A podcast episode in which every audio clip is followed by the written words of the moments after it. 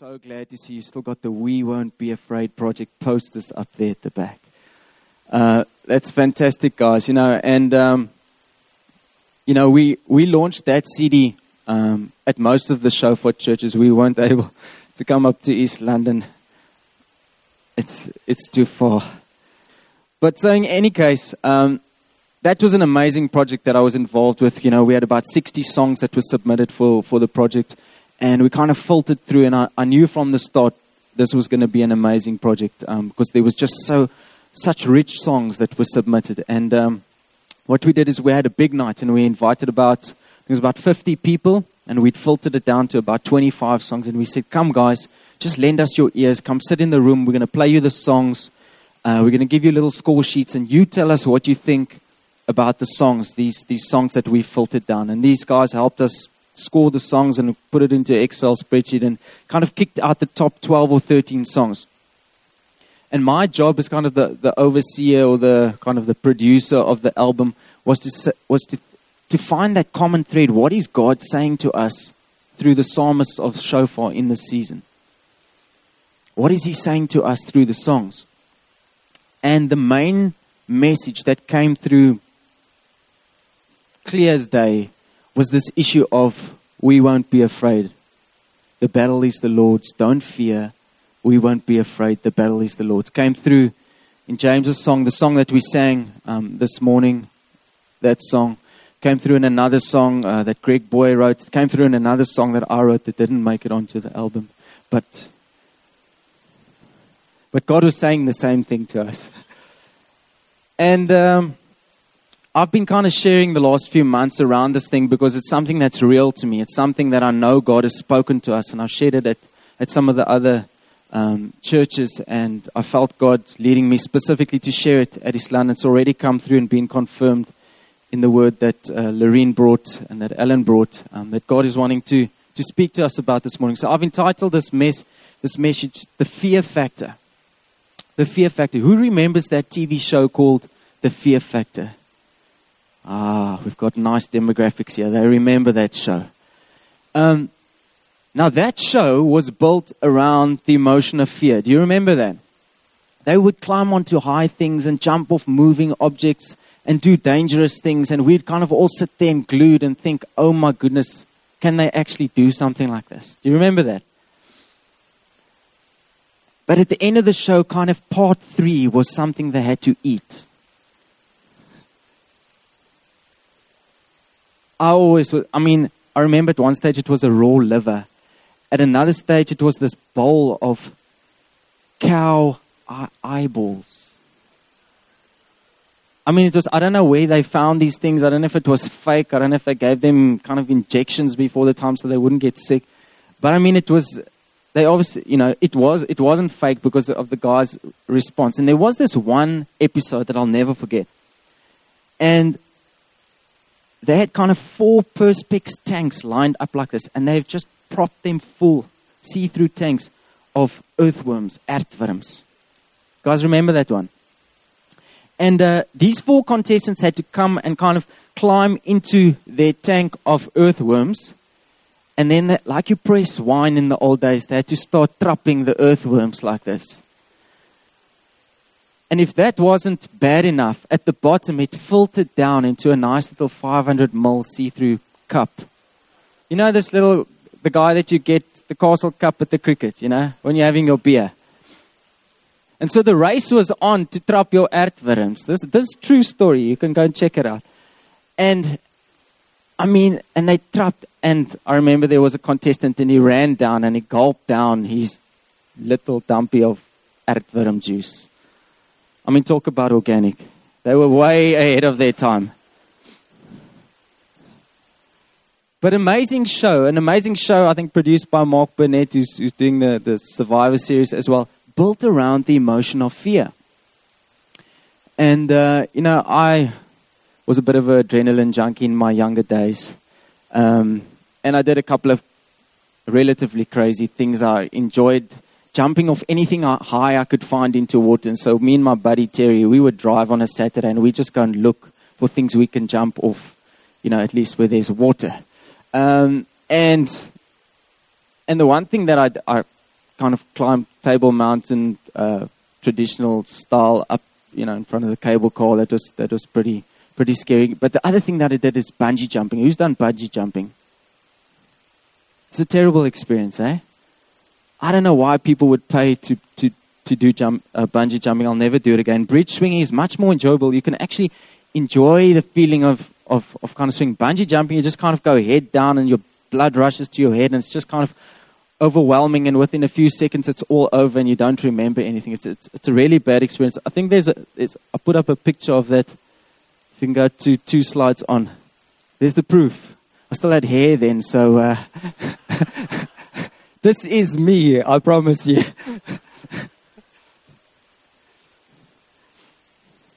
But the reason why I'm telling you this story is me and my buddy, we're going to do this bungee jump. We were actually in a band called Bellyfish. Um, and we did a, a, tour up to Mossel Bay.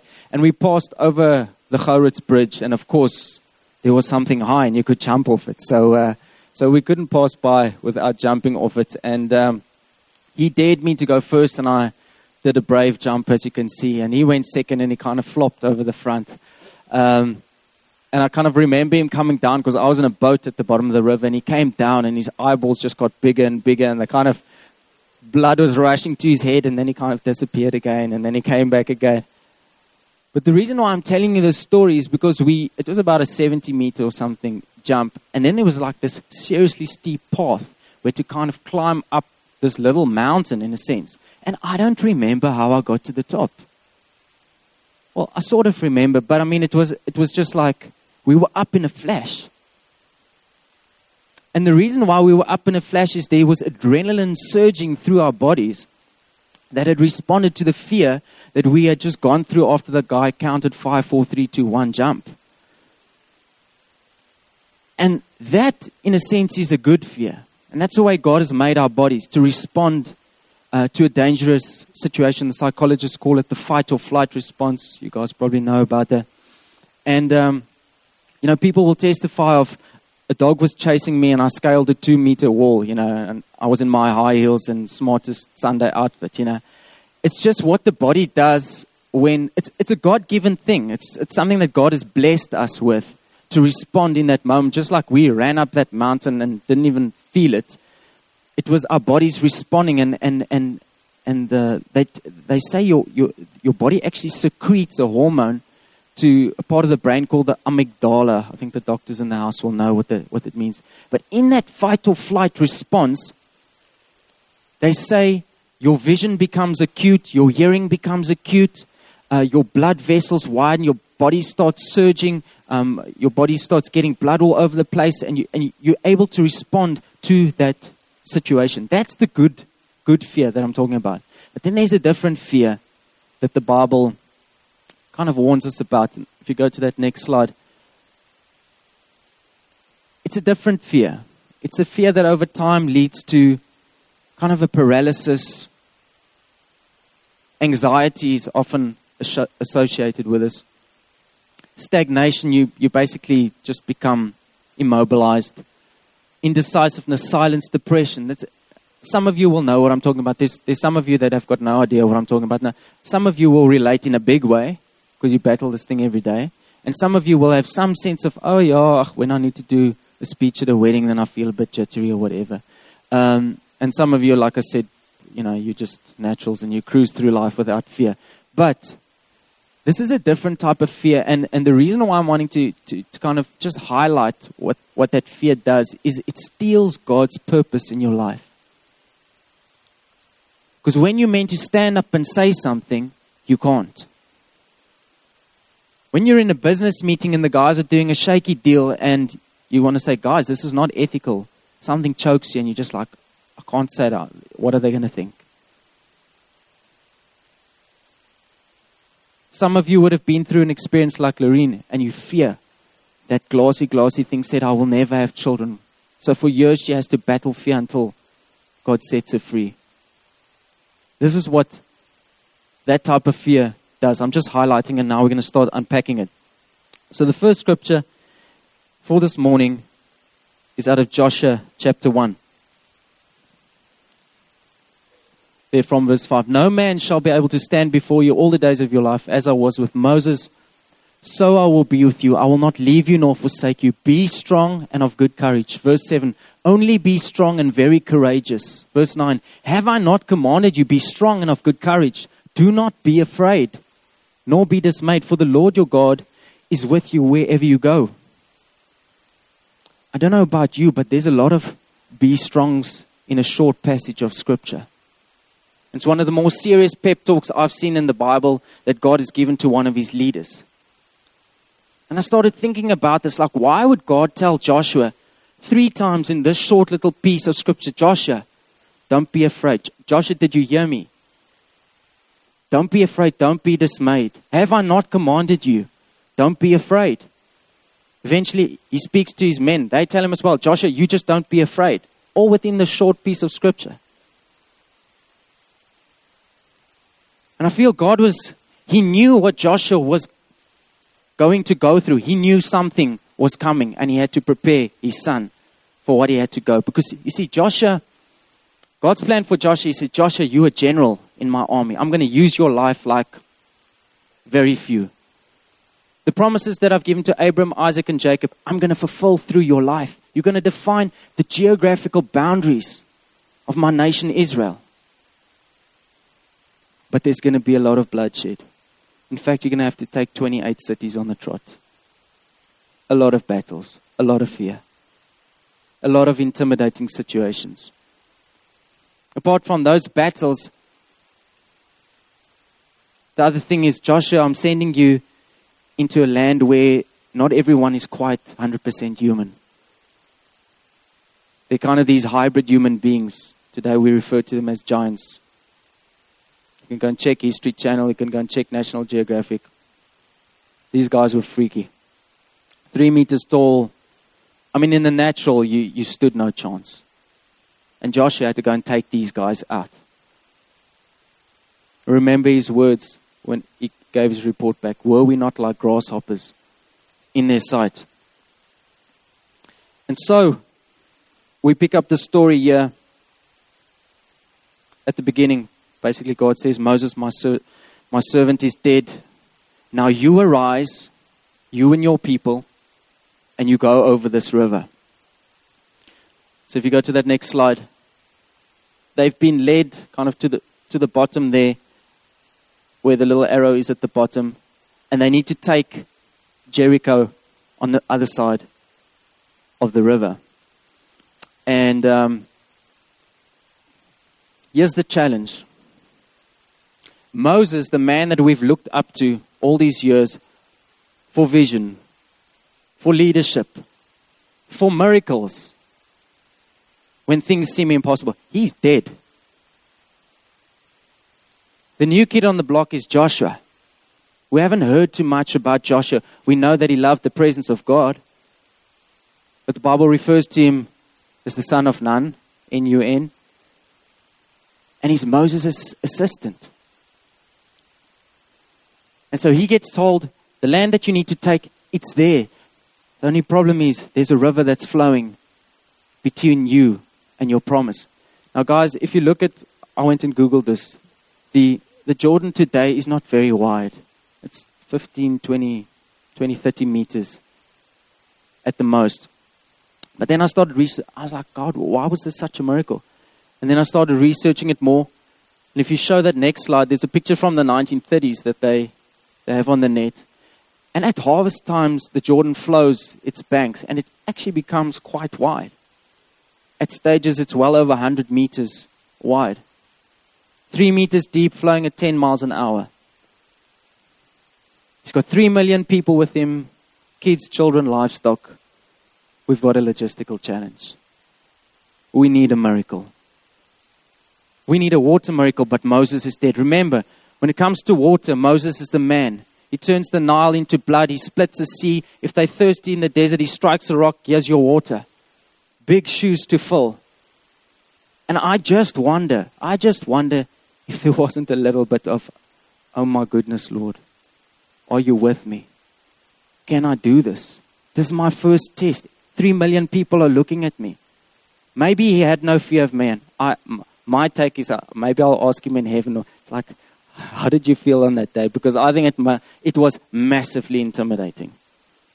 Because he knew they needed a miracle. He knew he couldn't do it in the natural. There's no bridge built. He knows the word of the God that the word of God they need to go over. He needs a miracle.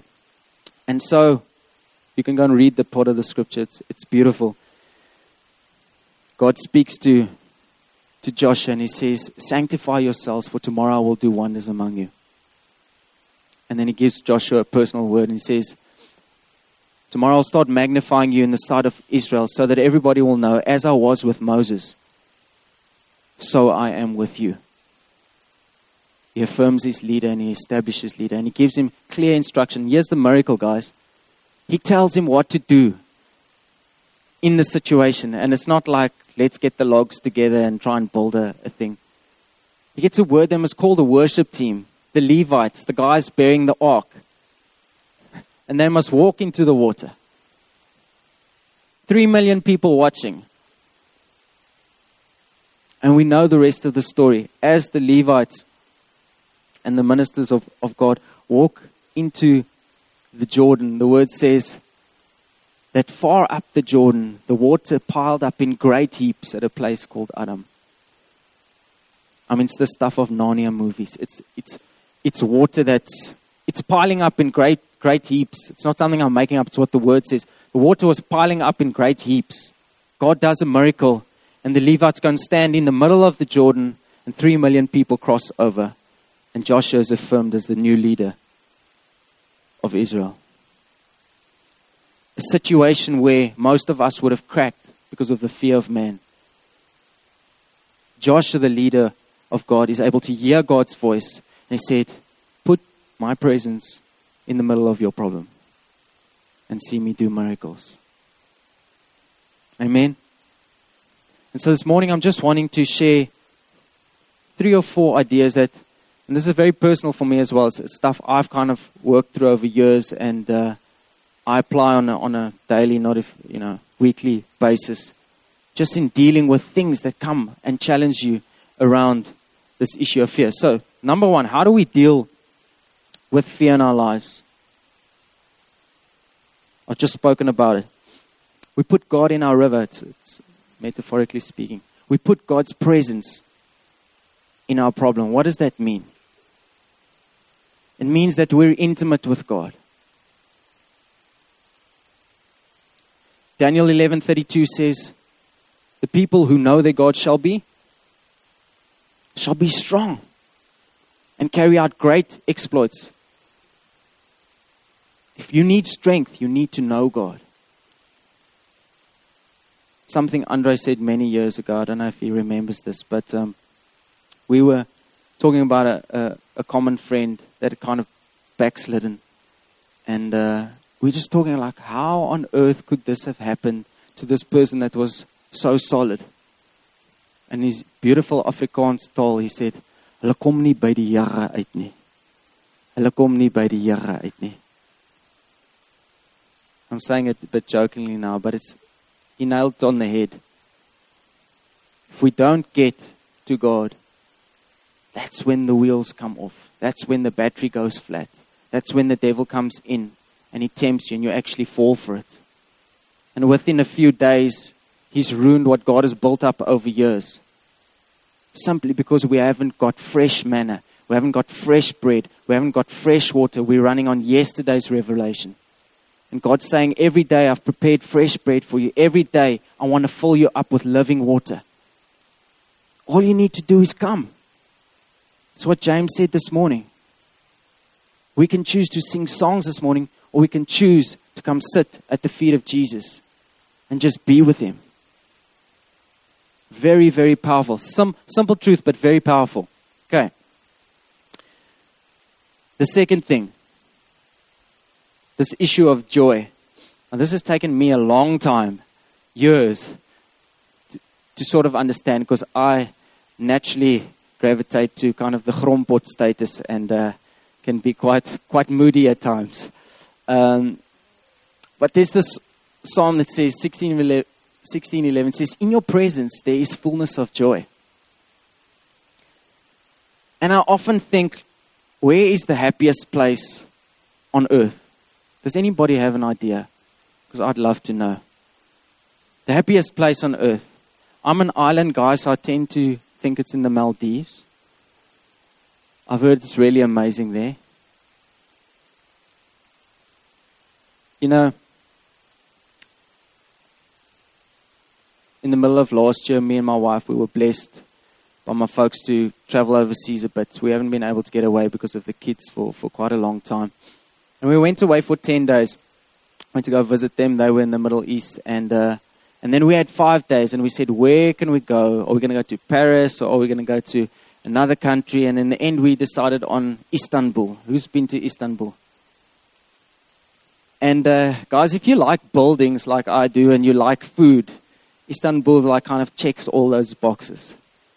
And it's just an amazing place. I mean, it's just, you know, the stimulation on your senses around what you see, the architecture, the buildings. I mean, we think Jan van Riebeeck is old. I mean, there they, you know, they start in, you know, 500 after Christ. You stand in the building and it's like, and this was built in 500 after Christ. You know, we, we don't kind of know kind of the architecture that you know these guys are, are sitting on. And um, I, I, like f- good food quite a bit, and so I, I, particularly like lamb. Now there, you can have lamb for breakfast, for lunch, and for dinner, which I did for six days.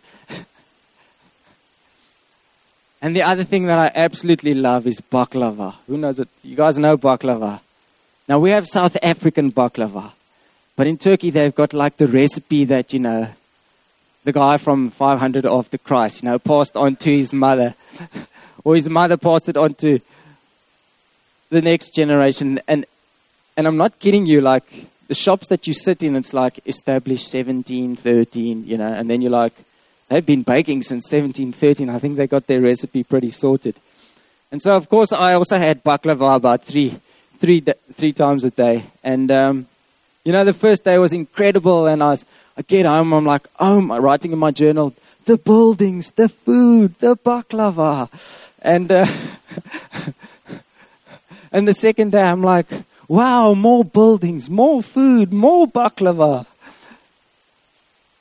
And by the third day, and it wasn't like the baklava was any, uh, baklava was any more disappointing or the lamb wasn't as good or the buildings were less impressive. I just like towards the third, fourth day, I remember standing clearly in the shower and uh, kind of setting out for the next day of just visual and, and, and stimulation and just enjoying this amazing stuff. And I just, I just realized at this point that we as human beings weren't designed to be satisfied and saturated by earthly things. You can only eat so much lamb. You can only see so many amazing buildings. You can only eat so much baklava. And then there's just a level be, beyond which we as human beings weren't designed to be stimulated.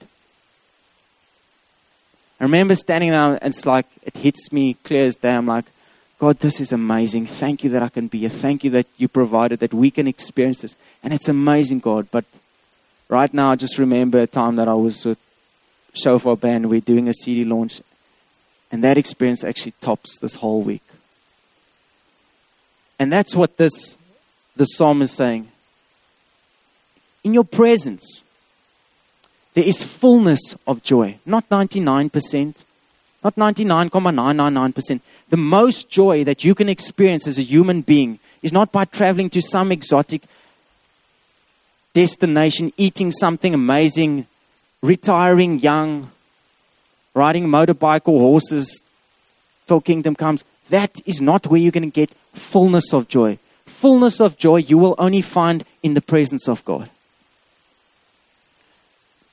In His presence, there's fullness of joy. And the joy of the Lord is our. If you need strength, what do you need? Where do you find joy? Guys, if you're battling with fear, you need to get in the presence of God. In His presence of in His presence, there's fullness of joy. That joy is your strength. With that strength, you will overcome what you're meant to. God has designed it that way. Amen. Okay, moving on. Number two. Overcoming fear. Put God's CV in front of your giants. Okay, so now this is my favorite story in the Bible. I think it's perhaps Andre's also his favorite story. But it's the story of David and Goliath. I've read it from when I was a young boy. My kids are also fascinated. We have to read it every, every night. That plus the crucifixion. They're fascinated with the crucifixion as well. But Goliath, Goliath, we need to read Goliath and David every night. So, we know the story. Um, Israel and the Philistines are at war again. And they lined up in the valley of Elah. Except this time it's different. For 40 days, there's this champion from Gath called Goliath. And for 40 days, he presents himself morning and evening. And his voice booms out across this valley and challenges Israel Is there a man that we can fight?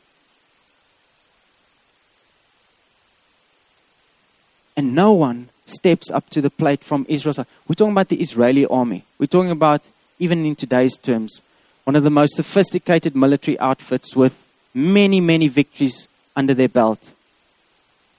Not one man, not one man, for 40 days, his voice booms across that valley. Not one man steps up and says, I will go and fight the Philistine. In fact, the word says they scattered before him. They were dreadfully afraid. Dreadfully afraid. And so we're sitting with a situation of fear and intimidation that paralyzes what I spoke about earlier, paralyzes a whole army, a couple of thousand of men. They are paralyzed with fear. It's not like it's going on for a day or two. It's going on for 40 days. You would think by then somebody's just like, come on, I can't take this giant shouting anymore. I'll go. You know modern day suicide fighter.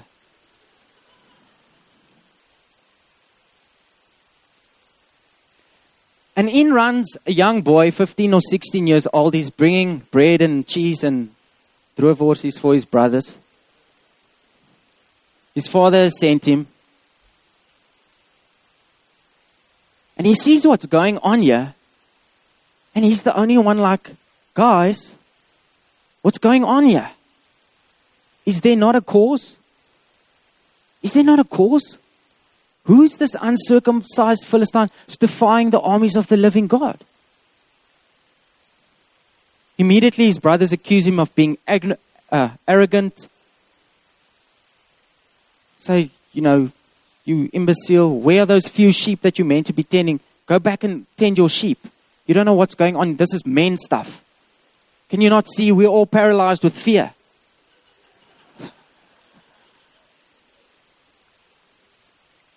And David doesn't back down. He's like, Is there not a cause? And of course, the people around him start noticing, okay, we've got a, a brave one or a stupid one or a combination, but let's go and tell King Saul. There's somebody that's opening his mouth. You know, we need to break the stalemate. And so we know the story. He gets taken to, to King Saul, and I can just imagine what Saul looked when he saw this youngster walking and he says, You know, I'll go and fight this, this Philistine. And what does David do? He does what they've spoken about this morning. He testifies. And he puts God's CV out there. And he says, The Lord who delivered me from the paw of the lion, from the paw of the bear, he will deliver me from the hand of this Philistine. It will be no different, King Saul. And Saul's like, God be with you, boy. Here's my armor. Obviously, that didn't work. David runs into this, probably the biggest fight in history, in a sense, you know, the stuff of movies. Everybody's got their coats of armor, massive javelins, spears, second sword, you know, helmets, boots, the whole deal. David runs in with the clothes that he was tending the sheep. He's got his little shepherd's bag, five stones, sling in the hand. He might have had a, a staff as well. That's how he runs in. He first puts his CV out to Saul. And this is what I'm wanting to share. And then there's this moment of confrontation. And the boy meets the man who's been a man of war from his youth. and they exchange words. And this is what I'm wanting you to see what they said to each other. Then David said to the Philistine, You come to me with a sword, with a spear, and with a javelin. But I come to you in the name of the Lord of hosts. So there's this, this clash. Two people are coming towards each other, and they declare that to each, to each other. One says, You're coming with everything that's necessary for modern day warfare in that time. But I come differently. I come to you in the name of the Lord of hosts. And he addresses David not by his own authority. He says, I come to you in the name that is above all other names. He's the one that you are trying to defy. And so, Goliath, when you're trying to fight me, you're actually fighting God. David was the only one in the nation of Israel that saw that. So, when everybody's eyes are on how big this giant is, David's eyes are in the spirit and like he's recounting God's faithfulness. He's reco- recounting his, his victories and he's saying, My God is this big. And what David does, he says, This is how the next 10 minutes are going to play out. He says, I'm going to take your head from you. I'm going to feed your body to the carcasses of the air. So that all this assembly will know that the Lord does not sa- save by the, uh, by the spear or with the sword, but the battle is the Lord's. And so David addresses a natural fight, a carnal fight, first and foremost in the spirit. He says, I come to you in the name of the Lord of hosts. Yes, there is a stone that needs to fly through the air and it's got no margin for error. It's got to hit you right over there. I, I know about that. I know I need to swing my arm and I know I'm, I'm relatively skilled at this, but that's not what I'm placing my faith in because I'm coming to you in the name of the Lord of hosts. The, like he said to Saul, the Lord who delivered me from the paw of the lion and the bear, he will deliver me from this Philistine. And I really believe David addressed the natural fight with a spiritual solution. Will you still need to fight? Yes, you will still need to fight. Will you need to go work and go to work and face those people? Yes, you will need to go there. Will you need to stare down your fear? You will have to. The difference is you're not going in the natural, you address what you're facing, what you're fearing, what you're anxious about. You address and you say, I'm here in the name of the Lord of hosts. And that's what changes the atmosphere. I truly believe God was completely in the trajectory of that stone fly. God was in the power of the sling. Hits him on the forehead, everybody gets a massive fright chops off his head. You know the rest of the story. They chased the Philistines, gave them a serious hiding. Overnight, David is a hero in Israel. Marries the king's daughter. The women of Israel start singing, Saul has killed his thousands, but David has slain his ten thousands. From zero to hero. What made him different? When everybody saw what in the natural was paralyzing them, David ch- chose to see how good, how big God is. And that's what we need to do, people. We put God's CV out there. And God's CV, in my opinion, is pretty short. It's got two words forever undefeated. That's the God we serve. That's why we can declare, I have the mind of Christ. That's why we can declare, I have healing. It's already done. Jesus has won the victory.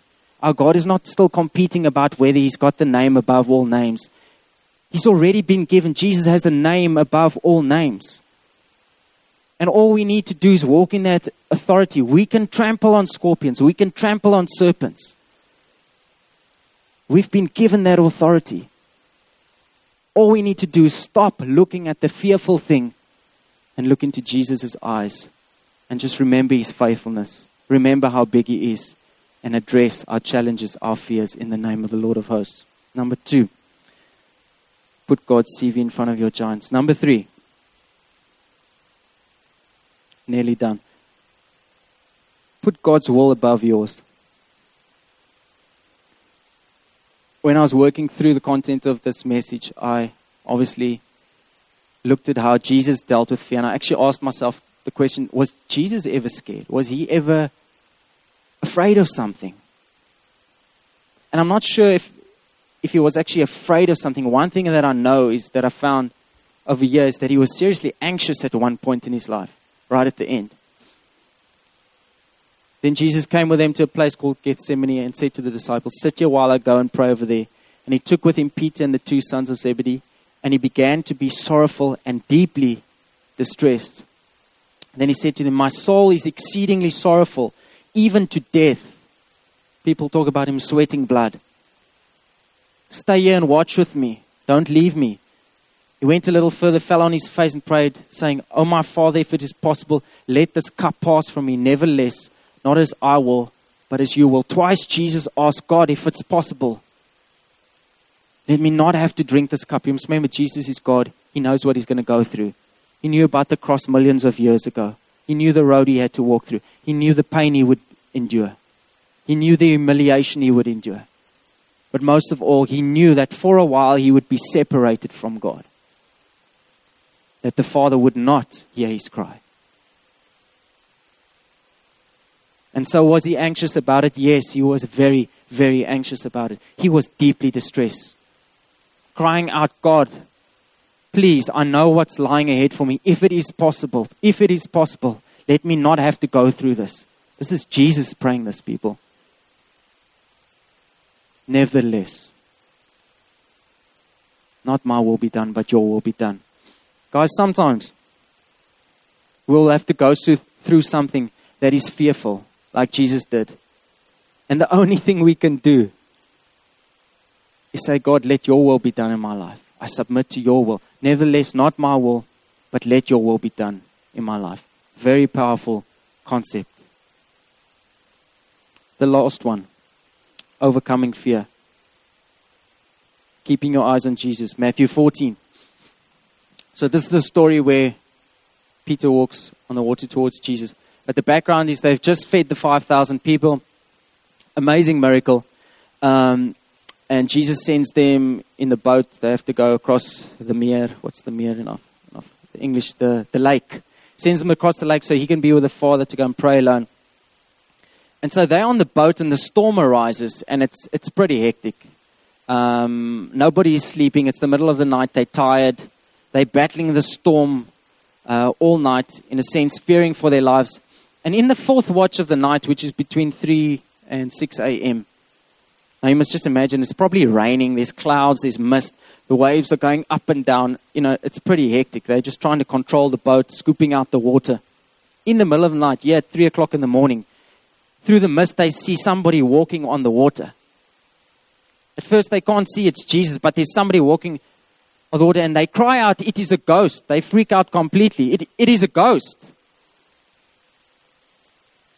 And I love Jesus' response Be of good cheer, it is I, do not be afraid.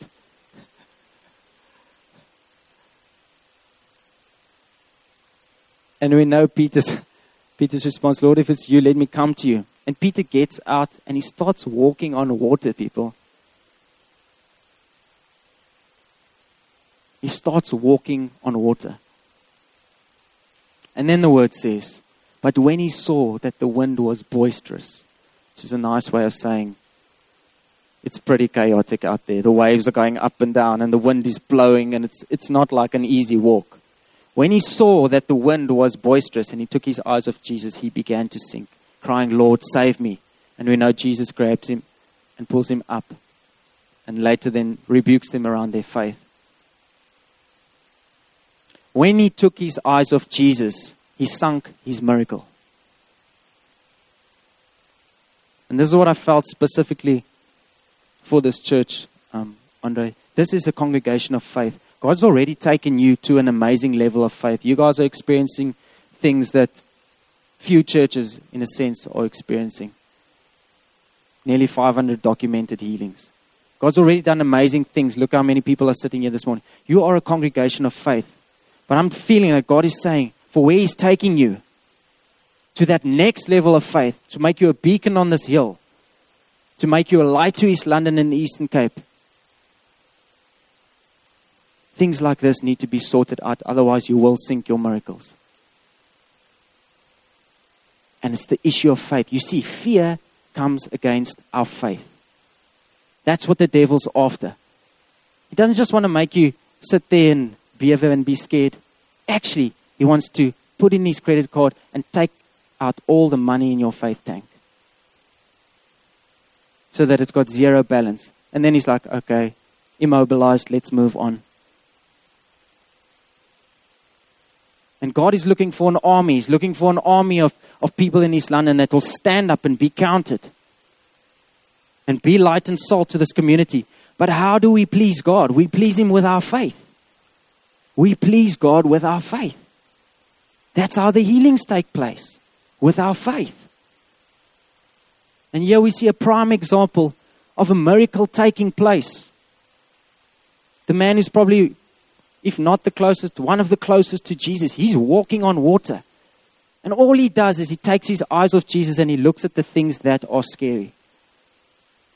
And he sinks his own miracle. And we read about it today. And that's what I feel God is challenging us around. Guys, He wants to do amazing things in your midst. You're an amazing congregation. And He's challenging you to a new level of faith. Amen?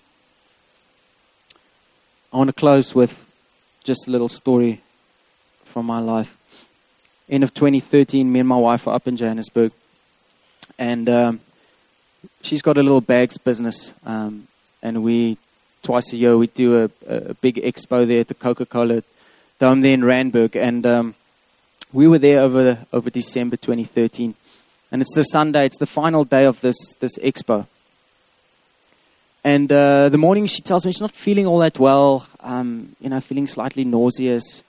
And I'm like, you know, have you got pills or whatever? And we kind of carry on with the expo and we're handing out our flyers and uh, selling our bags. And um, and she tells me I'm really not feeling now well now. I think I'm actually gonna be sick. And uh, she goes and sits there at the cafeteria area. And after a few minutes, I realize she's not coming back. So I go and sit there with her, kind of leave the, the stand unattended. And uh, and then she does actually get sick. And, and then she says, okay, I'm feeling better. So she says, please go back to the stand. Just go man our stand. Nobody steals our bags. Um, and I go and stand there. And a few minutes later, somebody runs up to me and says, You need to come quickly. Your wife is passed out in the aisle trying to walk back to you. And I walk, I you know, run the whatever, the 50 meters down the, the aisle, and I get to my wife, and she's white as a sheet. And she's gone as. I mean, she's just passed out completely. Luckily, I mean, God's hand was just completely over the, the kind of the next six hours or eight hours that we were busy. But um, there's a doctor right there at another stand. Says, okay, you need to do this and that. Is there a paramedic? Yeah, they get us to a paramedic just around the side there that's at the dome on duty. God gives the paramedic wisdom, says, starts lifting her legs, says, is that painful? Says, very painful. Says, okay, I think you've got a burst appendix. You need to get to the doctor like as in now. You know, we don't know Randburg at all. We, again, God just telling uh, you know, through another person, you know, take a right, then a left, then a right, then a left, and drive for five k's. You'll see a hospital. I mean, I don't know where I am, and I'm just driving like a maniac, you know, through the streets of Randburg. Eventually, we get to this hospital. Uh, it's it's not a Mediclinic, um, but but it's another hospital, and um, we get there, and I kind of you know carry her like, and we kind of walk into the ER section, and like I say, it's, it's not a Mediclinic, so they're not like jumping up to, to help us. They kind of said, oh, okay, what's wrong with you? And uh, you can go and just go and sit, just put your wife over there, and you must need to you need to fill out these forms. Um, and so, like, you know, I start filling out the forms, and my wife passes out again, and then we saw action. And then the ER staff start jumping up and down, shouting, "Get me a line! Get me a line!" So they obviously realize, okay, we're dealing with life and death here and um, and they actually asked me to leave the, the ER ward. And I walk out into the next slide. I walk out into that parking lot. And guys, this is my fear factor. This is the biggest thing I've had to to deal with. Because there I'm standing. I know my life, my wife's life is in the balance. I saw by the reaction of the, the ER staff. This is not just you know, a bad day at work. This is this is life and death stuff. And uh, God leads me, says, put a SOS on Facebook. Some of you would still remember that. I just like by the hospital, it's serious fout met Jolene, bid asseblief, you know. Um, and next, he just tells me start praying in tongues. I'm walking in the foyer there at the hospital. I'm praying loudly in tongues, and everybody's looking at me. Um, and like, who's this this strange guy, you know? Um, and then oh, it was a whole process. I was basically just chasing on the, the staff, saying, "Where's the next doctor? What's going on?" And uh, they get a person to do a sonography, and uh, that eventually, it's a Sunday afternoon. It's a ghost town at this hospital, and um, they come and do the sonography, and I can see this woman's eyes are just big. She says, "I don't know what's wrong. All I know is there's there's a lot of fluid in our bike. What's that? In her abdomen." In fact, there's about two and a half liters blood that's just kind of floating around here.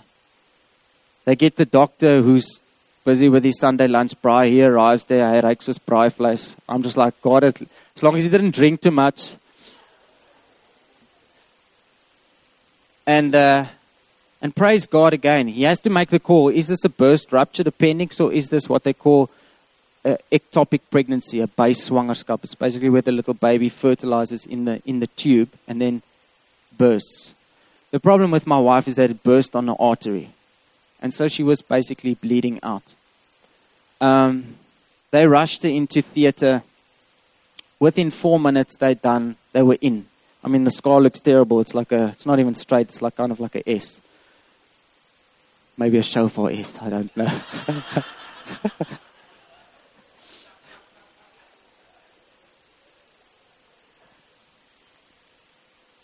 And so now, why I'm telling you the story is, I don't really know what's going on. All I know is that by the reaction of the medical staff, I need to be pretty worried.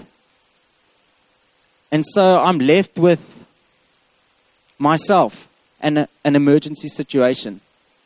And it's just amazing, guys, when we put in like the pressure cooker, when we are crushed, what comes out. And what was so encouraging that day is like a spiritual response came from me. And I just started praying unashamedly in a busy foyer. And then outside a theater ward, I'm pacing and I'm praying loud. I'm saying, Jolene, you will not die, you will live. I proclaim this over you. And people are walking past me. You will not die, you will live. I proclaim this over your life. Taking authority, trying to keep my eyes on Jesus, not the fear.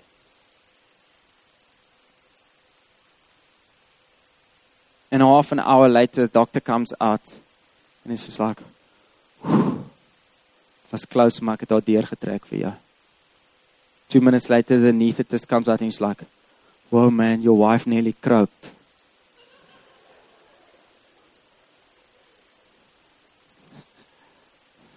Bietjie van 'n kras response, but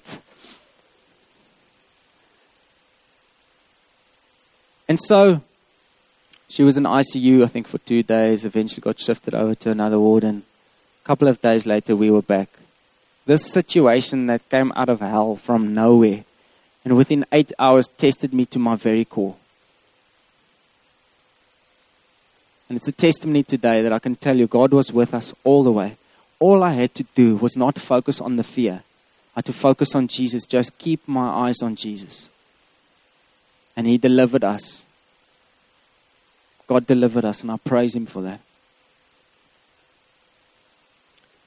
And so, if the band can come up. Um, some of you would have resonated with what I'm saying today, like I said. Some of you are fighting some, uh, you know, some kind of fear on a, on a daily basis. Some of you, you know, face something occasionally.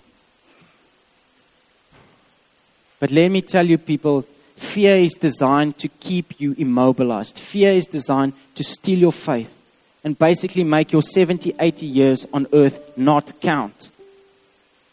And whenever I am fearful, and I think, God, I cannot do this.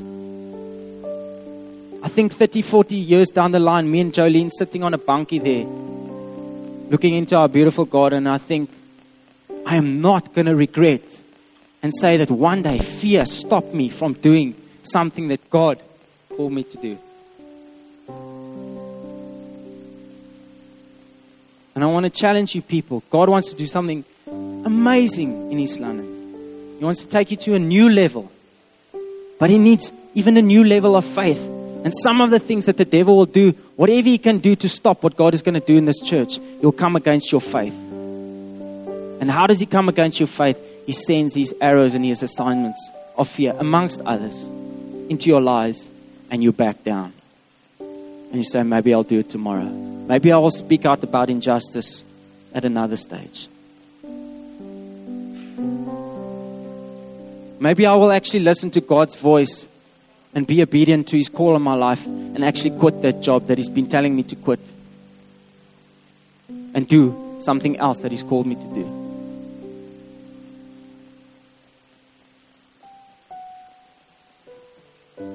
I feel God is wanting us to take these couple of keys. It's just four keys that I've shared kind of out of this experience of doing the city project from a song that he wrote that was prophetic, that was the, the message for the season.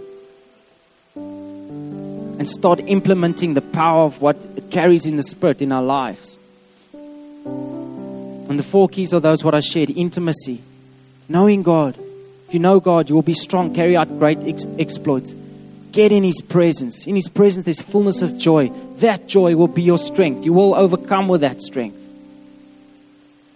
Some of you need to start speaking like David did. When your giant is standing there and he's booming out across your life, you need to say, No, no, no, no, no. I know everybody else is freaking out, but I come to you in the name of the Lord of hosts. And today, this week, it will be different. It will not be like it's been when you ran over me like a freight train last week. And I wasn't bearing fruit for you, Jesus.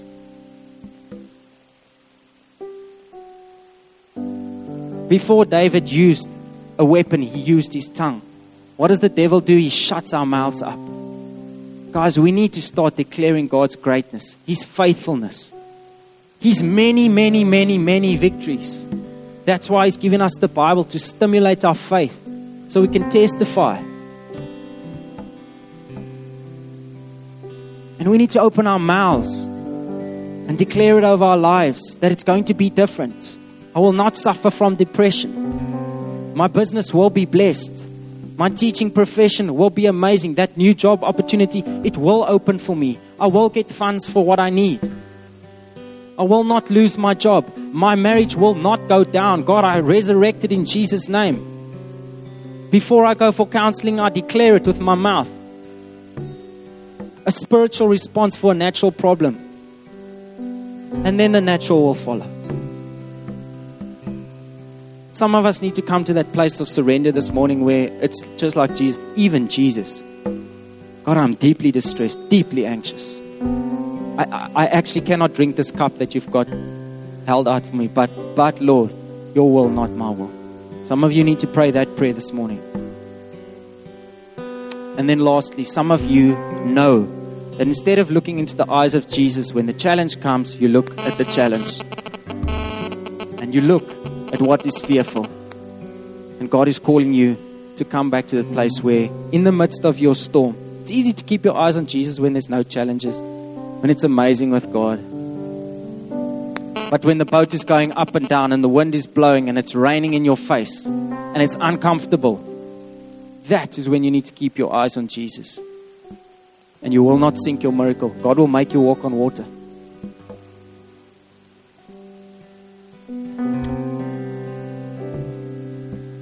If you can go to that last slide.